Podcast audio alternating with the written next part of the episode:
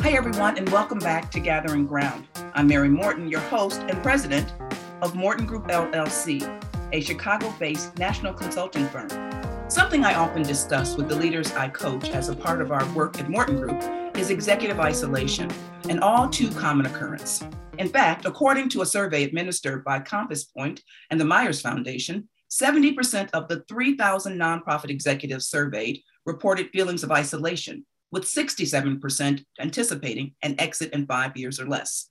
It's no wonder why, with collaboration and community being at the top of mind in several professional sectors, that co leadership is something we're seeing more often. From tech companies to foundations to nonprofits, pairs and even trios of people are leading organizations together.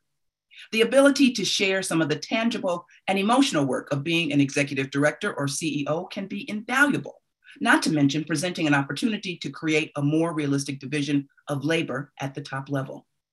However, teams making this transition must remember that the same pitfalls exist as do with any business relationship power struggles, unclear responsibilities, and ineffective communication, to name a few. When it's done thoughtfully and intentionally, transitioning into a co leadership model can be incredibly successful, as evidenced by today's guest. Today on Gathering Ground, I am thrilled to welcome leaders from three very different, very distinct organizations whose co leadership models have helped their organizations become even stronger. So please welcome to Gathering Ground Sean Thomas Breitfeld, who is co director of the Building Movement Project, Kate Roosevelt and Julia McGuire, co presidents of Campbell and Company, and Jenny Arwade and Raul Botello, co executive directors of Communities United, Welcome to Gathering Ground, everyone. So happy you're here. So, we are going to start, as we do with Gathering Ground, by just getting a little bit of your background uh, before we start to talk about some of your professional life. How did you get to your organizations? Um, just a little bit about your story so that our listeners have some context. So, Sean, let's start with you. And we want to mention at the outset that your co director, Frances Kunreuther, could not be with us today, but we are wishing her well and hoping that she's staying warm on the East Coast. So, welcome back. This is Sean's third appearance on Gathering Ground. So, um, some of our listeners are very familiar with his work. Sean, tell us a little bit about how you got to the Building Movement Project. Yeah, thanks for having me again. Great to connect. Um, I often say that part of my path is the fact that I'm a pastor's kid. In fact, both of my parents are ministers. Um, so I had a stint in, well, I studied social work in college and I had a stint in direct services and I had a stint as a policy analyst and I had a stint as an organizer. Um, so, you know, I just was moving around the sector and then had the opportunity to land at the Building Movement Project as co director where I have been for uh, now going on nine years. Time flies. It does. Thank you so much. Jenny, uh, let's hear from you and Raul. How did you get to your current roles at Communities United? Great. Thanks so much, Mary. Um, and so, everyone, I'm Jenny Arwade, co director with Communities United, uh, She, Her, Hers. And it's so interesting that you started with the theme of isolation because that's actually what brought me into this work. So, um, growing up, I grew up in New York City. My father was an immigrant, a cab driver, a fruit vendor um, on the streets of New York. And um, as a child, just experiencing lots of injustice as a family, it always felt very isolating. Um, and being on our own, it just felt like, you know, you just have to accept the circumstances that are dealt to you. And so um, when I came into community organizing after graduating from Princeton, and you know, I was really s- centered on the role of communities, right, um, and charting our own course for change. And it's the exact opposite of isolation, right? You get to knock on doors, co-create with people you've never met. So I fell in love with it from the beginning, and have been there 20 years um, with Raul, who I'll pass it to. Okay, Raul, take it away. Thank you, Mary, for this invite. Yeah, I, I you know, my journey began in a small town in Mexico. Um, my parents, um, my dad was a migrant worker, and he had this dream of bringing all his kids, and eventually raised enough money to pull together and you know bring us. And for a long time, I did not realize why I ended up in organizing. Um, I used to work corporate uh, while working in college, and people would ask me, How did you end up here? And I would always point to maybe a pastor talked to me about liberation theology. I couldn't pinpoint my Catholic values. I really couldn't point to what I, I think that's what I said at that at that time. Um, about seven years ago, I we we switched our model, and you know, thanks to you, uh, we switched our name. And part of that journey was how do we how do folks tell their narrative? And as i explore that i realized that part of the reason that i ended up in this unlikely position of going back when i told my mom that i was leaving corporate and coming to do uh $18000 you know paid job she's like Are, we came to this country to what?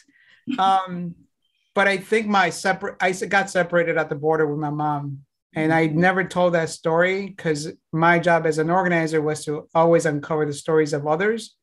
But the more I explore that um, through that name, you know, when we changed our name from community, um, Albany Park to Communities United, we started talking about how did folks in the community tell a narrative that is not just about survivorship, but empowerment.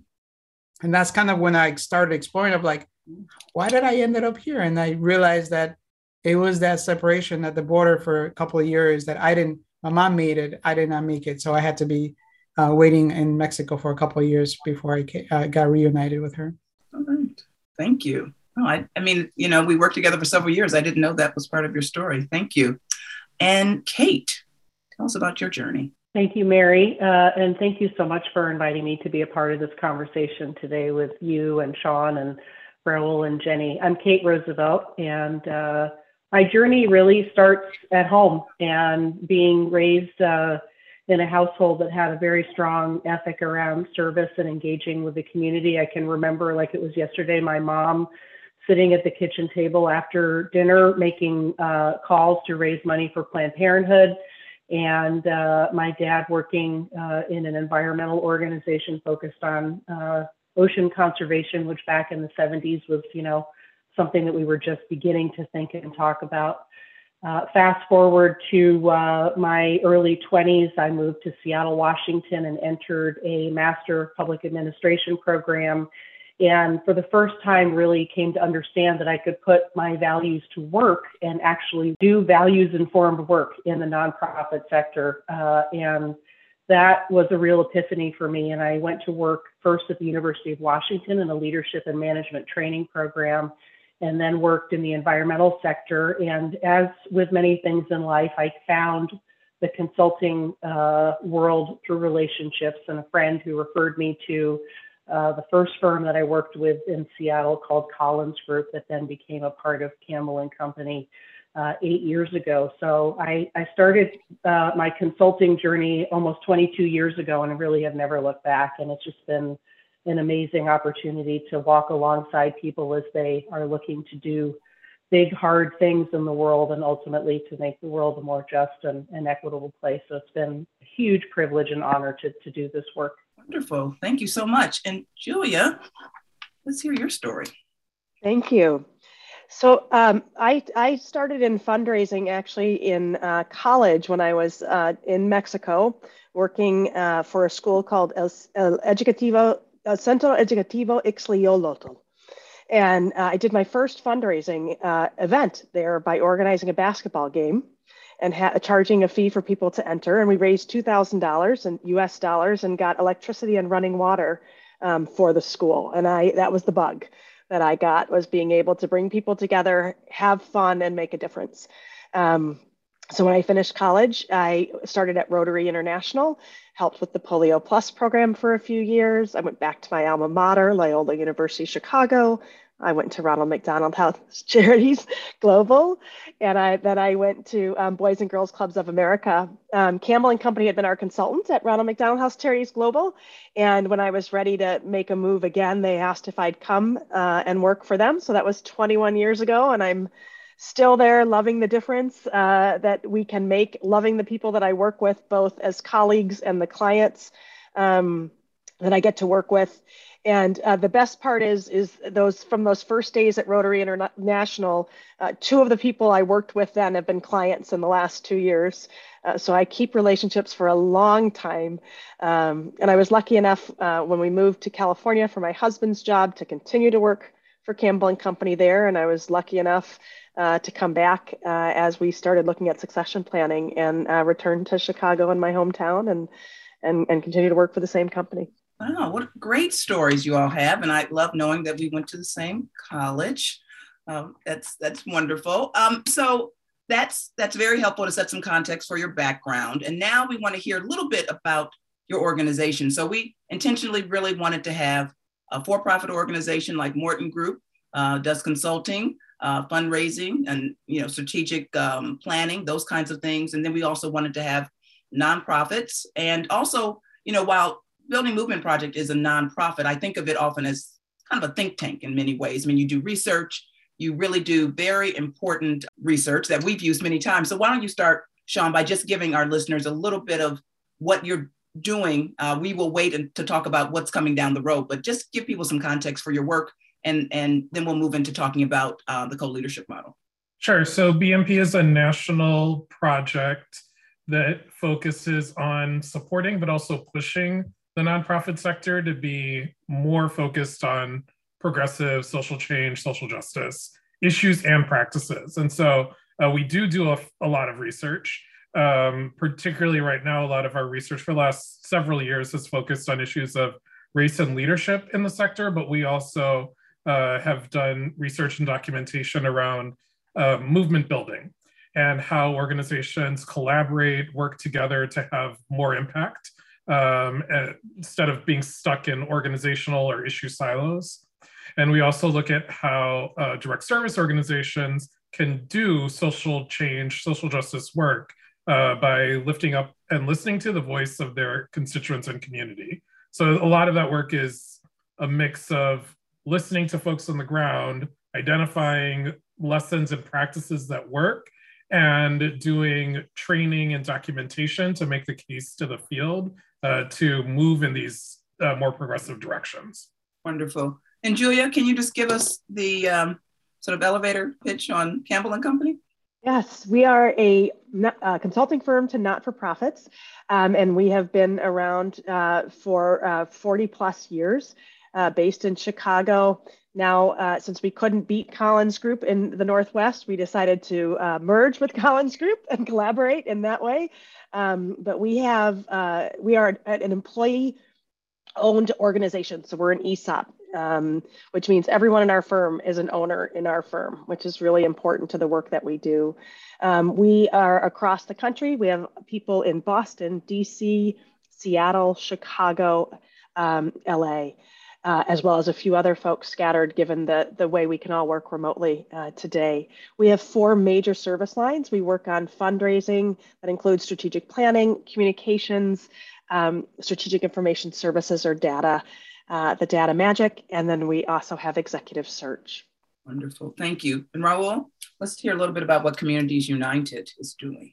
So Communities United is a grassroots um, organization that you know um, is led by survivors um, in in communities in five communities in Chicago, and we work on. Uh, we, are known for working with young people and youth organizing, um, and the movement to you know remove police from schools is one of the issues that we, we've been tackling now for the past you know 12 years, and we've had some major successes over the that last couple of years. Um, but we also look at you know uh, entrenched uh, structural racism within like our communities and and um, around policy and research. So we have a lot of partners with. Right now, one of our big partnerships is with Lurie Children's Hospital, and how do we move big institutions uh, like hospitals to learn from community organizations in our how we engage directly um, to kind of move the needle uh, collectively. Um, and so that's kind of who we are. Um, we're a membership-based organization um, and um, it's super exciting because during this time, you know, being on the ground is really, really empowering um, for our members and our, our staff as well. Wonderful. Thank you so much. Yes, lots of successes, lots of legislation, lots of movement work um, that really was not just a moment, but, you know, continued on, which has been wonderful to see in, in Chicago. Jenny, um, we're going to just talk a little bit about the pandemic, which we're still in. What is one thing you've learned about yourself as we've navigated these waters?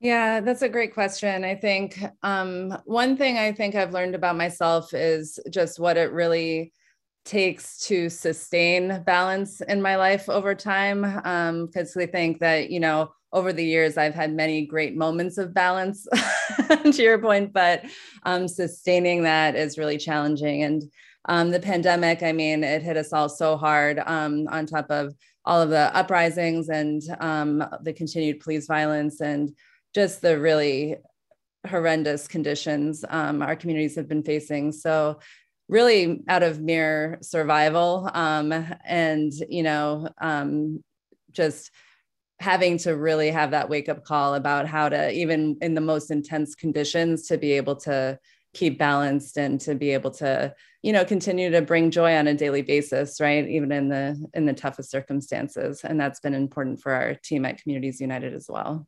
Absolutely. Continuing to find joy. Absolutely. And kate what have you learned or what's become clear during this time? Oh boy mary i've learned a lot about myself and, and i think also about the role that i play as a consultant uh, in the world, either perpetuating systems that have held people back for, for many, many decades and centuries, or using philanthropy for good. And I think one of my major learnings, I, I just think of it almost as like a switch that flipped in my brain during the summer of 2020 following the murder of George Floyd was moving my mindset from using philanthropy as a force for good to examining the structures that exist within philanthropy that are actually preventing more positive change from happening.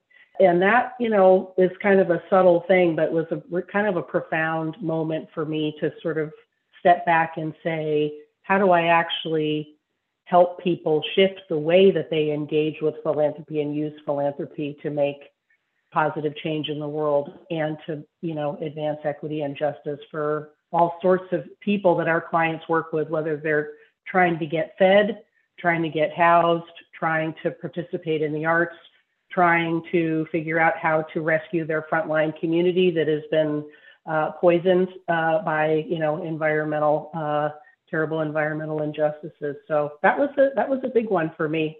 Subtle but really kind of big and i think it's informing how we're thinking about our, our business and our leadership going forward, and really the obligation that I think we feel we have to be consultants that are asking really hard questions alongside our clients and, and helping to develop solutions. Thank you. Thank you. Sean, what about you? I'm not sure. Um, you know, I think that it's been a very unsettling few years. And I would like to sort of be confident about having learned new things about myself or new skills. And really, what I've just done is like nose to the grindstone and just hustled, you know? Um, so, you know, I think in part in response to some of the what I think others were sharing about how difficult this time has been for our communities and for organizations. Um, and as a leader of an organization that's sort of in that intermediary space the feeling of responsibility to um, be in solidarity and in service of organizations that were certainly struggling much more than bmp was. Um, and you know i think that the pandemic and you know i think the response to um, you know police violence and the uprisings was also just saddening. I, I, I don't know how else to describe, you know, I think that there's just a level of fatigue and sadness uh, that is also, I think, crept in. So I wish I had a more uplifting response about what I've learned since January 2020, but yes, yeah, it's the reality. I mean, most of us thought when we, you know, had to shelter in place in March that it was going to be for a couple of weeks, right? It was just going to be for a couple of weeks, and then we'll get back to normal, right? And we really don't want to go back to normal um, because normal was not good for so many uh, of us and so many the you know so many of us. Period. I will say, Julia, what comes to mind for you? You know, I it, uh, prioritization and I, I really jenny what you said about balance is really important it's it's interesting that my daughter who was 12 when that all started and is now 14 has uh, has said to me she misses that time we had together when everything was slower and we were home when we thought it was just a couple weeks. Um, and so trying to, to, to take that piece of, of that and remembering those moments and not just get caught up and okay let's start moving fast again as as the doors open and the and and and face-to-face visits and all of that comes. Are we going to continue to be thoughtful and take our time and take care of the balance that that is really important and we've advocated for it as leaders i think um, in our firm um, we've really thought about ensuring our, our, our staff had flexibility, took care of themselves, but we have to model that as well. And it, um, and it was about the pandemic. It was about the feelings of uh, the, the, the uprisings, the, the protests, uh, the George Floyd murder, the AAPI hate that occurred, and making sure that our our, our colleagues um, who were more, more deeply impacted by that um, knew they were that they had support for whatever they needed during that time and whatever time they needed to maybe step away or slow down. So we're just, I want to make sure we don't lose that moving forward. Mm-hmm. Great. Narul, what have you learned or what did you come to understand? Yeah. Um, no, just listening to Julian, I remember, I remembered um, my, our daughter, you know, as we're preparing, I was like, you know, these are the things that you have to do you know we're in a in a critical moment here in the country but all over the world and how we're connected to each other and she just came to us and said and i said well what would you like to do when you grow up and she goes definitely don't want to do what you guys are doing. You guys have worked way too hard. Um and you know it was it was it was kind of eye-opening but you know this addiction to the the pace at which we live and we work and to you know that is really what i learned in that we kind of are in a system that we're in it that someone else is going to teach us how to be better human beings in terms of our own ethics of what we value and i realized that you know in this moment it really took folks that had nothing to show how they're stepping up in terms of bringing food to our tables um, and so for me, I think just learned of like we have to lead in modeling what is healthy working environments um, is the first. And the second thing is I learned is like I've always known, you know, when we went through the name change, I've always known that narrative change, narrative, you know, change and narrative um, movement is important. But during this time, I it became so crystal clear that the power that narrative change has to really compete against other forms of change is so crucial and um, in, in such that someone's going to lead that and if we don't lead that then someone you know that other other narratives are going to dominate and you know overstep all the change that we want to um, ha- you know have happen so those are the two things that became crystal clear both one on the home life and one on the public life. Thank you so much. Um, agree with all of that. So, all of you are involved in co leadership models, and we want to talk about how that came to be. Uh, I'm gonna I'm gonna start with uh, Julia and Kate because this is new for Campbell and Company. You moved to a co leadership model last year. What led you to think this might be the way to go? as opposed to a single leader model. And who would like to start? Kate, you want to start? I'd be happy to start. Um, and yes, Mary, these are early days. Uh, we're what Julia and I think our four months of this uh, this partnership that we are crystallizing. I think one of the things that has made this work so well for us is that we had eight years of experience working together, building trust, already, you know, navigating some um, difficult moments in our business, our personal lives, um, you know, the communities in which we live, the people with which we work, and for us, you know, the the journey really started, believe it or not, before the pandemic in 2019. We started to engage with our then president and CEO in a discussion around uh, succession planning and just beginning to imagine what it would look like to put, um, you know, a process into place that would make more room at the table for more people in the firm to help to lead and, and direct uh, the firm going forward. Well, needless to say, in the spring of 2020, that exercise was uh, put on hold and we kind of moved into survival mode um, as a professional services firm working with nonprofit organizations. Many of our clients were um, really uh, ter- terribly affected by the pandemic um, and in all sorts of ways.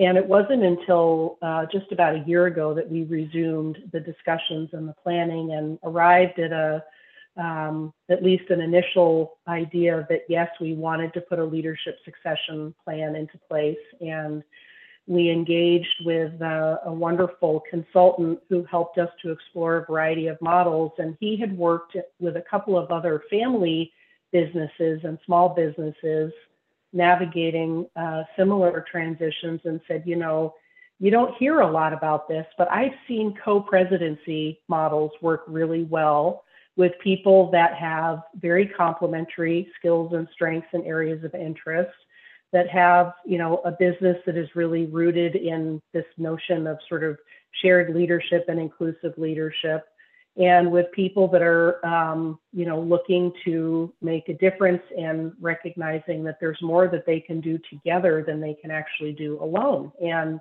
you know i scoured the internet and looked for all sorts of harvard business review articles. There's nothing hardly anything that's out there. Maybe a book will come out of this session mary who knows? But there's not a lot that's been really written uh, you know, or researched about these models because they're, you know, they're still, I think, considered non-traditional and fairly experimental. So that's the that's the long story that got us to September of last year when uh, we crystallized this, and there was a lot of work that went into it. In terms, one of the things we had to do, and you mentioned this earlier, was to get really clear about how we were going to um, divide and define our roles not only so that we wouldn't get in each other's way, but that it was really clear to our team sort of, you know, who's responsible, who's accountable, uh, who's leading the charge. And, you know, we can talk more about that if, if you wish. But um, once we kind of pulled the curtain back and shared shared the news with the team, um, we just kept going. And it's been um, a pretty wonderful first uh, couple of months and has also set into motion a whole bunch of other sort of changes and new ways of thinking across the firm. I, I talk, Julie and I talk about it as sort of like this opening up of possibility, ideas, more people feeling like they have the ability to influence the direction of our firm and the kinds of services that we're going to provide and the people that we're going to work with uh, and just a lot more seats at the table for people to um, be working in partnership with us to to uh, make make the path forward. Wonderful. And Julia, were you on board with this idea? Did you immediately think, yes, this could work? Did it make sense to you? I don't think either Kate or I were was it was an immediate yes for either of us when the consultant brought it up to us. It was like, wait, wait, what? Um, but uh, you know, Kate and I are both willing to experiment and look at things a different way. Um, what I like uh, and is really important is that Kate and I had, we knew we had shared values. We knew we had a shared vision for where we wanted to go.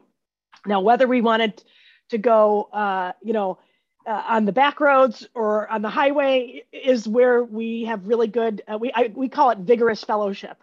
Um, right around that, um, but but so how we get there, we love to discuss and learn from each other.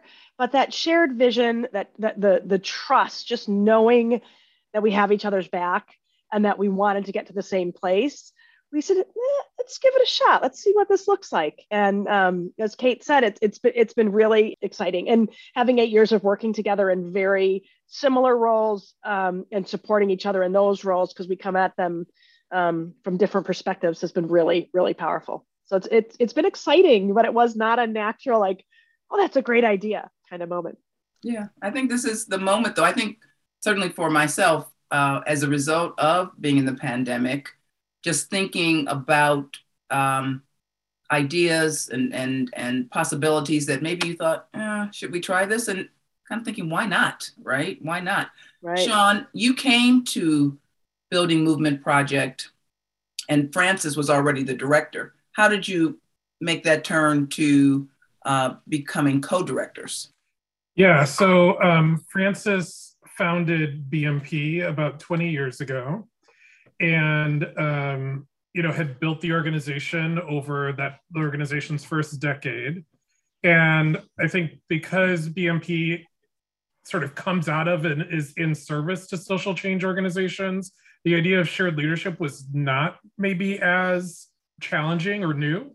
Um, I think that there had been several uh, community organizing groups that had embraced a shared leadership model, in part in uh, response to both, you know, just sort of core organizational values, but also analysis of effectiveness as an organization, being able to be nimble, move quickly, uh, make campaign decisions, those sorts of things. And so, actually, before Frances and I even started talking about me joining as co-director, BMP had done research on shared leadership and produced a report uh, over a decade ago called Structuring Leadership that was about really digging into both uh, alternative models for distributing power, but also alternative models for decision making in organizational contexts. And most of the interviews for that report were with organizing groups. But I had been a part of the advisory board of BMP and I had known Frances for years. So there's a similar, like, long-standing relationship uh, that I think you heard from uh, Kate and Julia. So there's a lot of trust. We understood in what, what ways our experiences would be complementary. Um, and you know, I think that that really was what made it both possible um, but also, I think part of what made Frances think, oh, let me ask Sean. Like, I don't think that she was, I don't think she would have put out a job description looking for a co director. Um, I think that she saw an opportunity to bring me into the organization in a different way than I had been involved as a member of the board. Okay. That's um, very interesting that you talk about some of the models being in organizing. Hmm, we're going to talk to a group now, to a couple of folks who are organizers and lead an organizing group. And, and t- turns out they have a long-standing relationship. So uh, I'm going to come to uh, Jenny and Raul. You know, Raul, when you were talking, you mentioned our daughter. And uh, Jenny, going to start with you. Uh, tell us about how Communities United really was the foundation for the co-leadership, but give us some context for your relationship overall. Yeah, so Raul and I um, met, um, I think we started at our organization about two weeks apart in 2001, it would have been. And it was right when the organization um, was first starting. And, you know, we had rented, we got free space in an old convent building. Everyone had their own office, but Raul and I were the only ones who were put in the same office to share and um, we worked really well together and we ended up over time actually getting married which i think mary's alluding to. Um, so i think for us it's just been um, kind of a beautiful challenging but beautiful journey right over the last 20 years. The issues that we work around are always you know challenging but our board comes from the community. They're active leaders community grassroots leaders who are leading the work and I think they saw how well we worked together um, because we had been organizing together for a number of years before the founding director left. So for our organization, just like um, Sean mentioned, and in community organizing context, the, the notion of co-leadership is a pretty natural one um, because we're always looking for how we can co-create with someone else, right? And um, our greatest joy comes in fostering the leadership of others um, in our communities and the young people we work with. So that's kind of where it began, and it's worked well over the past now, I guess, 16 years or so. Raul, do you want to add to that? Because you also started, you became, you. when did you take on the co leadership model? Because for a while you were executive director, associate director. When did you move to the co leadership model? We moved into the co leadership around 2000, I would say 2006 uh, 2007. and you know we don't recommend people to get married uh, in the in the, the co-leadership model, right? That that's just an added. You know when we talked about um, our board just said, can you just become the co you know co uh, co-director? And I was pretty happy at where I where I was.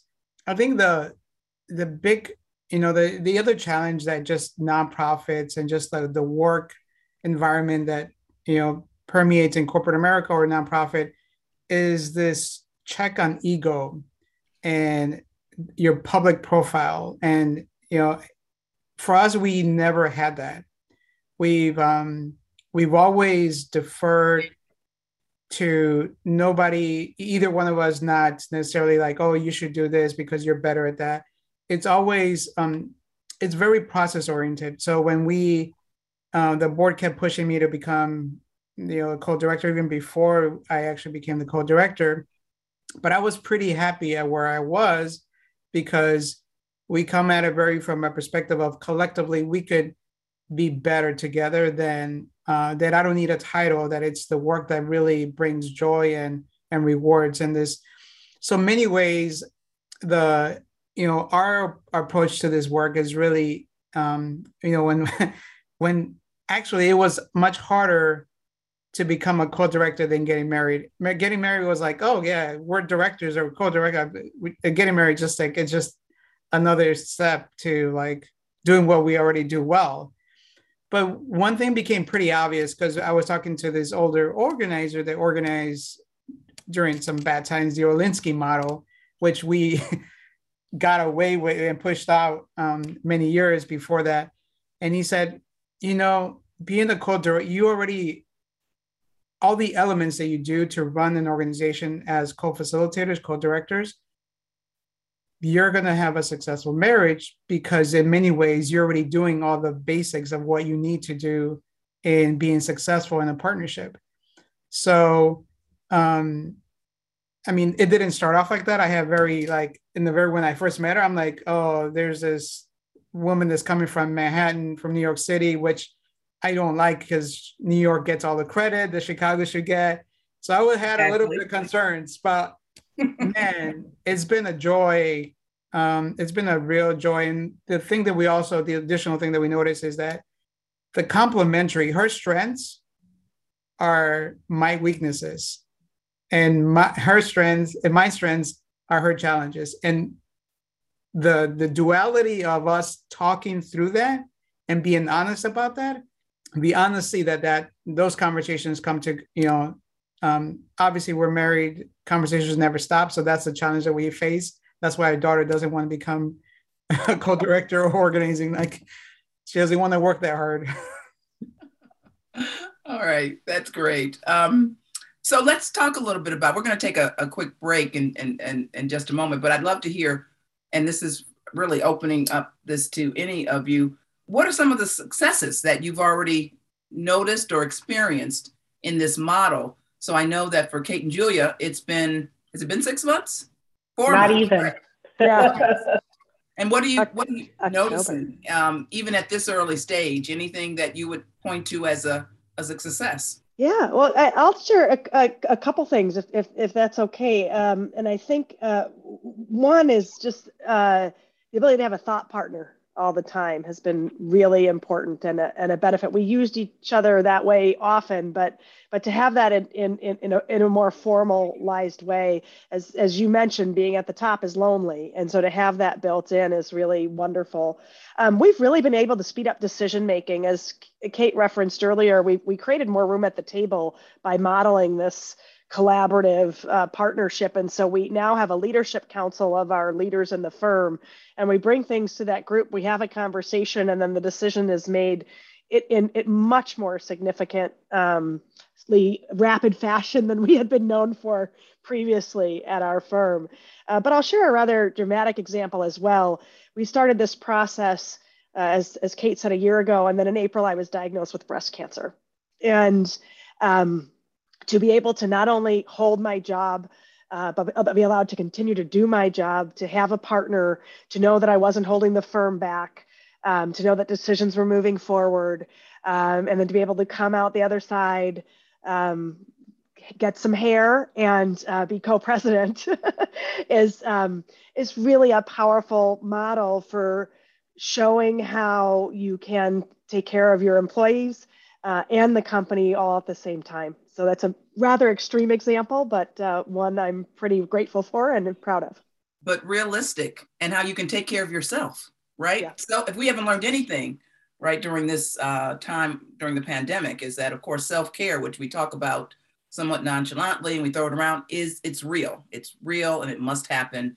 And uh, that is an incredibly powerful example. And I really appreciate you sharing it. Sean, what would you say have been some of the challenges of being doing uh, co-directorship? Yeah, well, it's great to hear Julia talk about like decision making accelerating through the shared leadership model. I think that that absolutely can happen, and the opposite can also happen. Um, and I think even when it's a little when we're a little slower in making decisions, I think that what is the added benefit is that we make better decisions, right? Because like if we're slower in making decisions, because Frances and I are having differing views and working through that disagreement, debating the ideas or the reasons we think different things um, is just really useful. Um, and I know that that can sometimes make staff we supervise a little uncomfortable. Like they're not sure how to feel about like the two people at the top of the hierarchy having differing views. Um, but you know, I, I do think that it's part of the I hope that it becomes part of like the culture in more organizations that we can debate and have disagreement. And, you know, it's, I think for me, it's like that those years as an organizer, like debating campaign strategy was like constant, you know, and the fun part oftentimes of the job. So I don't shy away from that. But, and obviously Frances doesn't either. She's a New Yorker. Um, but, um, you know, I do recognize the ways that that can sometimes feel frustrating uh, for staff. But I do have faith that it leads us to make better decisions as an organization. I absolutely agree. Um, so we heard a couple of some of the, I would say, um, reasons why it works from Raul. What would you say is a challenge or success, Jenny, in terms of having this leadership model? Yeah, I would say picking up on what Sean said when we first became co-directors, I remember um, a director of another organization was kind of horrified, and she was just like, "Well, what are you going to do if you don't agree?" And because it was very much like, "Well, what if you basically, what if you lose an argument and you don't get to do what you want to do?" And it really struck me because um, it was from a very kind of individualistic perspective, which is the opposite of the culture that we really um, had been striving to build within the organization. And so um, I think, you know, one of the um, successes and challenges as a pair is that it does take a lot of patience, right? Because you are continually working through things. And as Raul said, we each bring different assets and strengths and our own challenges to the work. But um, I think we've found too that um, it does result in, you know, both broader ownership within our organization because we go through a process that also extends beyond ourselves. Um, and it leads to what we believe are, you know, better, stronger decisions in the end and I think going back to the the culture piece too, um, Raul and I recently got a text from one of the mothers that we work with through our organizing, and you know she just sent this really powerful reflection, and she was just like, um, her words were so powerful. She said, you know, I feel like I'm living my dream because of again the culture of shared leadership organizationally and in our communities she was able to see the tremendous role that she played throughout the pandemic in helping to stabilize housing for other families and helping to change policies you know that folks were coming up to her you know recognizing you know the work that she had done. So i think that's also just a success of the broader culture building is that folks have the opportunity more broadly to see themselves um, in their leadership roles Wonderful. And you mentioned culture, right? Something that we're talking a lot about these days. We could do a whole nother podcast on that. Um, however, we're going to take a brief break. And when we come back, we want to talk about what advice would you give to an organization considering a co-leadership model? You're listening to Gathering Ground. I'm Mary Morton, and we're back in a moment.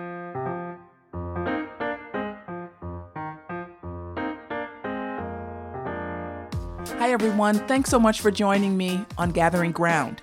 We want to hear from you. If you have any questions about your work in nonprofits or any of the topics that we've covered here on Gathering Ground, send them on in. Send them to Mary at gatheringgroundpodcast.com. That's Mary at gatheringgroundpodcast, all one word, dot com. We look forward to hearing from you.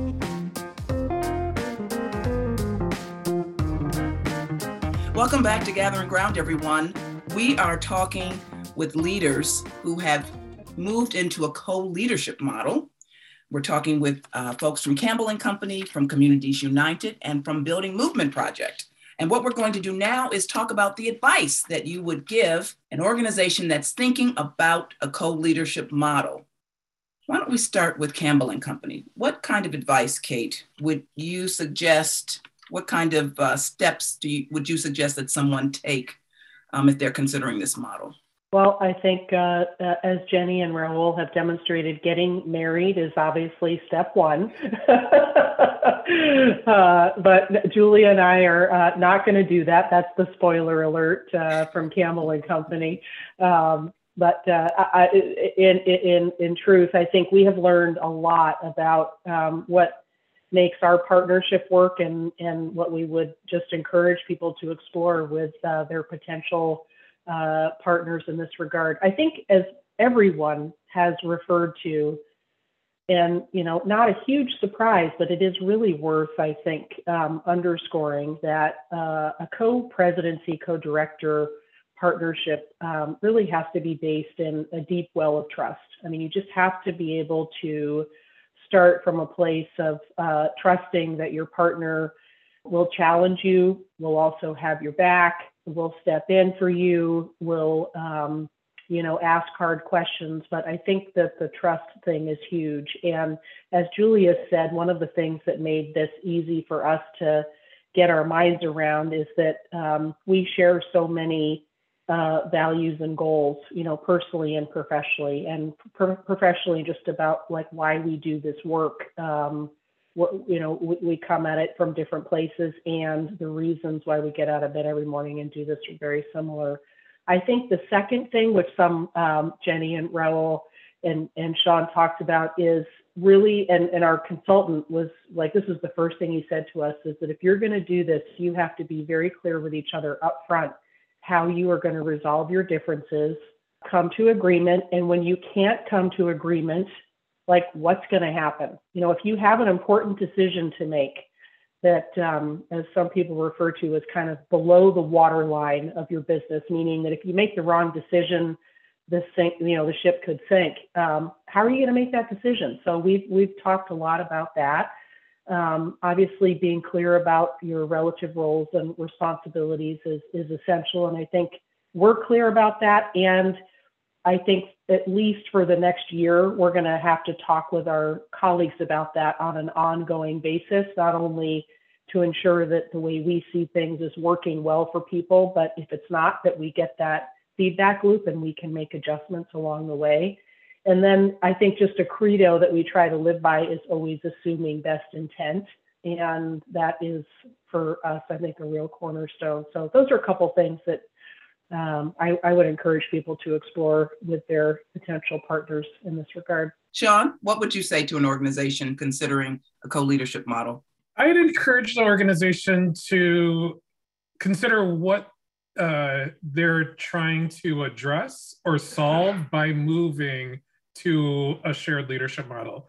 And the reason I would encourage an organization to pause it is not because of like any warning, but because I want to make sure that organizations are matching the structural intervention to the whatever the sort of organizational um, uh, issue is that they're trying to address. And because I think there are a lot of benefits to shared leadership. And I also think that it sort of feels like it's becoming like fad ish. Um, and so I'm seeing organizations sort of assume that, like, okay, we want to be current as an organization. And so we're going to hire a co director or we're going to hire two co directors as the way to address the you know departure of an exiting leader um, and you know i think that structural fix may not always be matched to what the organization is grappling with. Uh, and so that's why I would just encourage organizations to pause and think. Okay, pause and think. Raul, what would you suggest to um, an organization considering co-leadership? Just in terms of the follow-up from what Sean said, I think the understanding kind of where you are in the cycle of the organization um, in terms of um, i would say that succession planning is a key aspect of it. There's so many benefits out of the you know co-leadership model. In many ways i really see the future of organizations response right? Like i mean if you think of the pandemic i think having confusion in leadership um, by you know the there's there's just the the vetting of this critical decision making and and the life of an organization is sometimes much much more crucial than others right? So it all depends on like the function of the organization's mission. But if it's if it you know from my perspective we're on the ground. If it's critical where the lives of people are impacted based on decisions um you, you know it should be considered because you know I think Sean mentioned earlier, decisions are just vetted thoughtfully um, and you respond quicker, right? So those just those two mechanisms by which to respond to critical um, needs is is I think many ways. My you know my daughter was she's being graded. Um, uh, the teachers put her put her in a in a group setting with another um, with another student and um, some of the parents were complaining about that, that they're going to get graded based on the partnership. And we're like, that's perfect. Co-leadership, like that's that's the future of how we respond to things. That the things are much more collectively, um, you know, vetted. And some parents were upset, and and I'm thinking, haven't we learned anything from what happened in the last couple of years? So I, I think, to Sean's point, I think definitely should think about the the, the life cycle of the organization its mission. Um, but you know, this is in many ways, I think the the response that you know organizations need to, based on you know their their clients or their who you know who they're serving.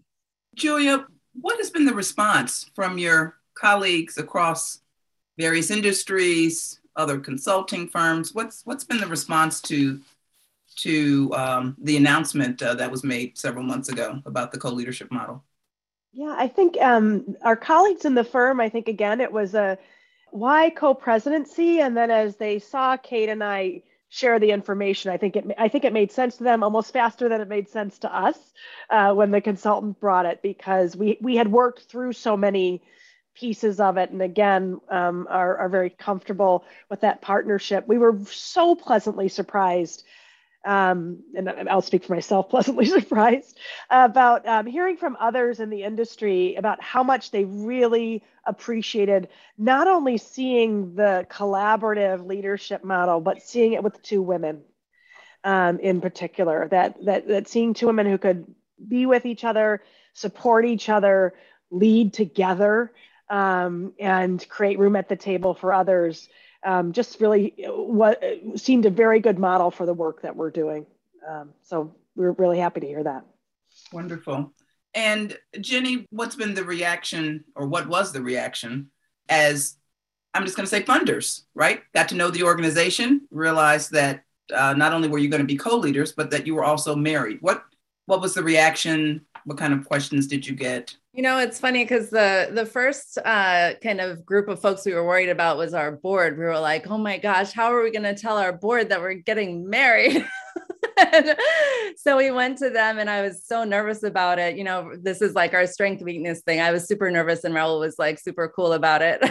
but um, when we went in, because they had known us uh, for so long, they were so excited. Um, so I think that we were really pleasantly surprised kind of from that, getting over that first kind of piece of it. Um, and then with funders, um, you know, we've been really pleasantly kind of greeted with open arms from our funders. Um, so I think that we're very um, intentional about just in general relationships. Um, and so you know we um, when we work with our funders they really and truly are you know partners that we connect with on a regular basis um, to discuss and strategize around the work. And yeah folks have seemed to really embrace co-leadership and um, also you know be very welcoming of both of us. That's really great to hear. I remember when we were working together i have to say i had no idea. I didn't know any i didn't know that you were married and it wasn't obvious to me at all which i thought you know that's it's working. Okay.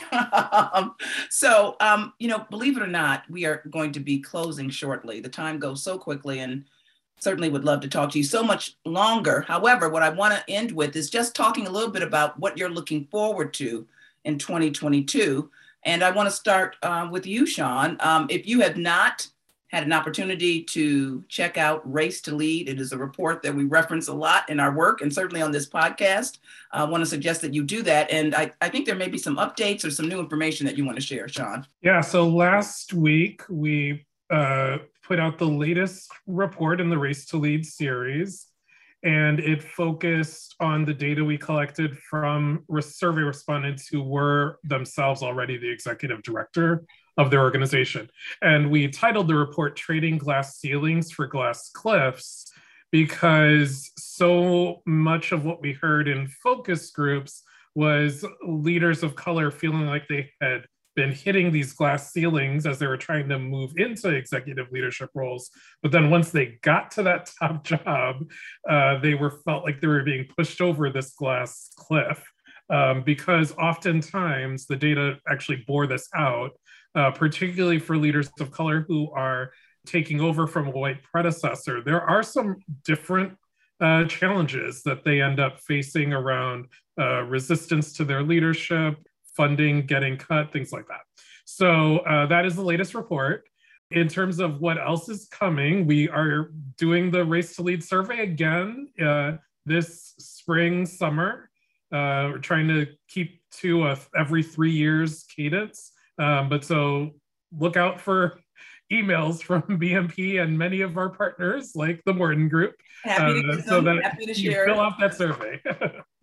wonderful. Yes, I that would be wonderful, and I love that you continue to collect that data because it'll be interesting to see, right, um, as we've moved through the pandemic, what has changed in terms of leadership and and really want to underscore your point about when organizations are bringing in their first person of color, how often um, the person may not be set up for success.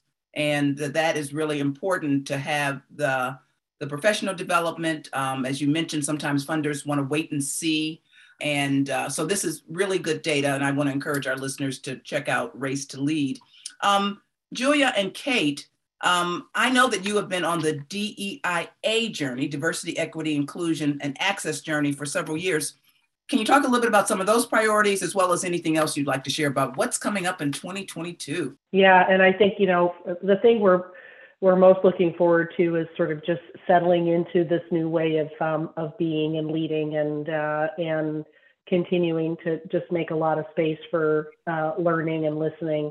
The DEIA work that you referenced to is has just gotten terrific traction over the last couple of years. And I would say that there are three really significant things that we're doing uh, in 2022 to take that work uh, even farther. Um, internally, we're taking uh, a, a, really deep look at compensation equity within our firm. It's a question that you know comes up a lot in performance reviews and the hiring process and, and all sorts of places. So we're working with a compensation consultant to do a top to bottom uh, comprehensive review, benchmarking, and to come back to us um, with recommendations.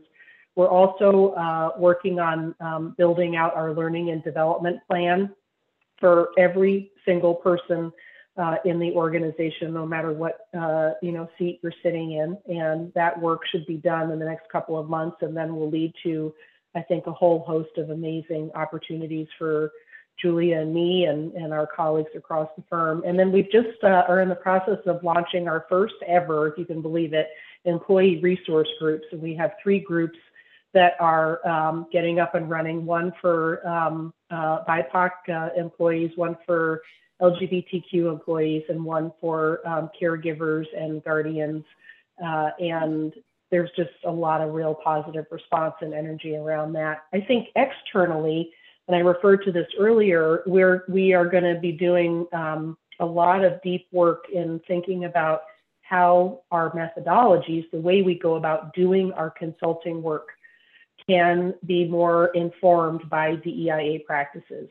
So just you know, from the, our how we engage people in focus groups to um, developing case statements, approaching things from an asset asset-based mindset, uh, how we think about the use of data and you know surveys and all sorts of things that we have just done uh, you know for years, taking um, a fresh and deep look at that, and um, and also uh, launching the second phase of our pro bono partnership program, Equity Partners, which is focused on um, bringing our services alongside uh, smaller organizations that are led by people of color and working in the racial justice and racial equity space. So there's a lot on the table, and we're super super pumped, and it's going to be uh, it's going to be a great year. it sounds very year. exciting, and I love the pro bono piece. We're doing our first sort of grant to a smaller nonprofit as well this year, and taking them through the whole assessment and knowledge building opportunities. Fantastic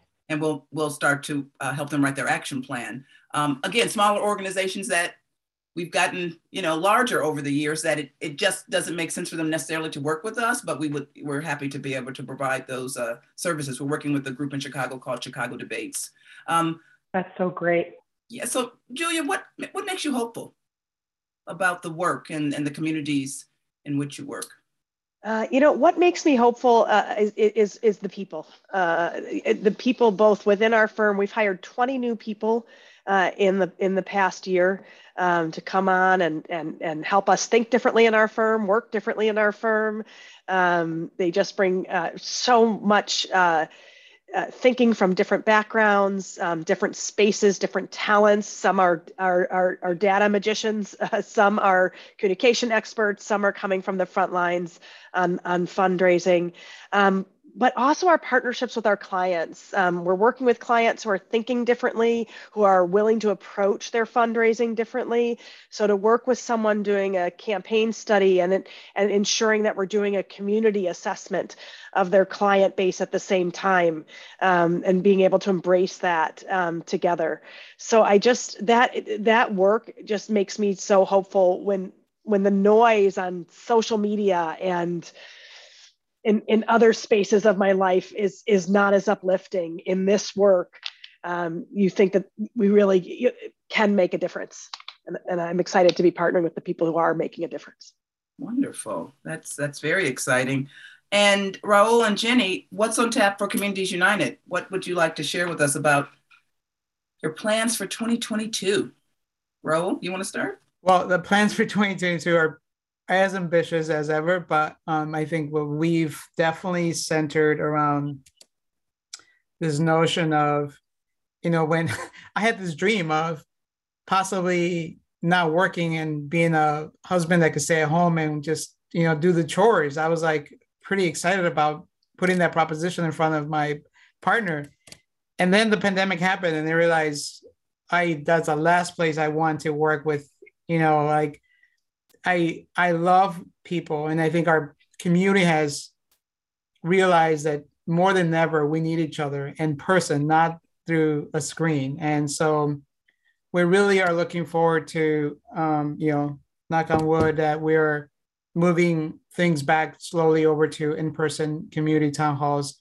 But this um, really breakthrough promise of our model you know, Mary took us through one phase where we changed our name because of the the growth of the organization, and now the growth of the organization is um, to the point where we're going deep in terms of our healing, uh, uh, what we call healing through justice, which is how can our city and our members uh, in our community, particularly communities of color, drive healing that is not clinical? Because the notion of America driving the clinical interventions is very clear that it's driven by institutions, you know, drug companies and what have you.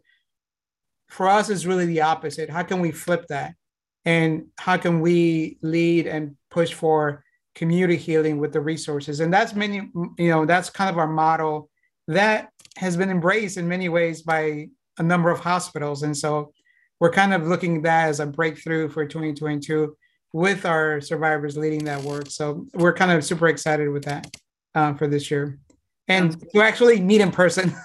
Yes, meeting in person. I know people are anxious to get back to that, and, and I, I am as well. And I would also say, isn't it amazing what we've accomplished while we've met virtually? Who would have thought? I mean, I don't, I mean, of course, you um, at Campbell and Company do executive searches as we do, and we've done all of our executive searches virtually, I mean, all over the country. In some cases, we facilitated the uh, candidates meeting with our client partner without us being there because things changed so quickly that we couldn't get to the, the location fast enough, really, to you know keep things moving. So I think it's one of those cases where there, there is a will, there is definitely a way, right? And and Jenny, what makes you hopeful about uh, the year ahead?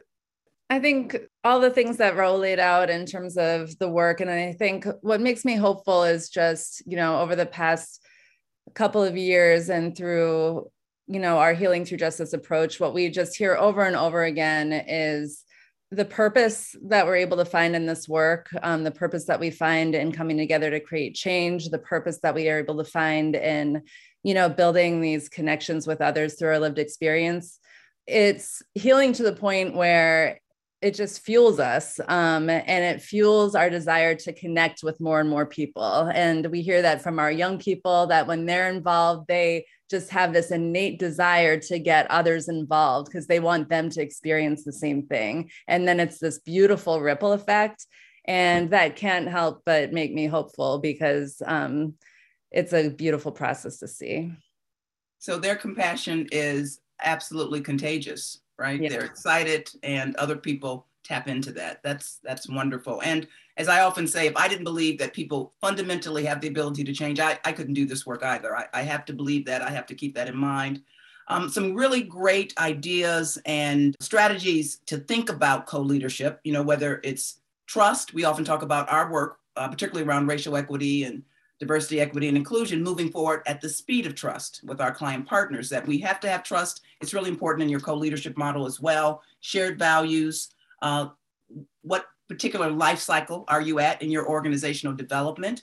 And taking, taking a moment, as Sean said, to pause and think about this opportunity at this moment is it the right thing for you to do really great ideas wonderful strategies it has been lovely uh, having this opportunity to talk with all of you and um, we're going to do it again. I, I, just had this feeling we're going to do this again, and uh, I'm, we'll look forward to that very, very much. So you've been listening to Gathering Ground. Uh, we're going to have some resources uh, from this conversation available on our website. And I'm Mary Morton. Until next time.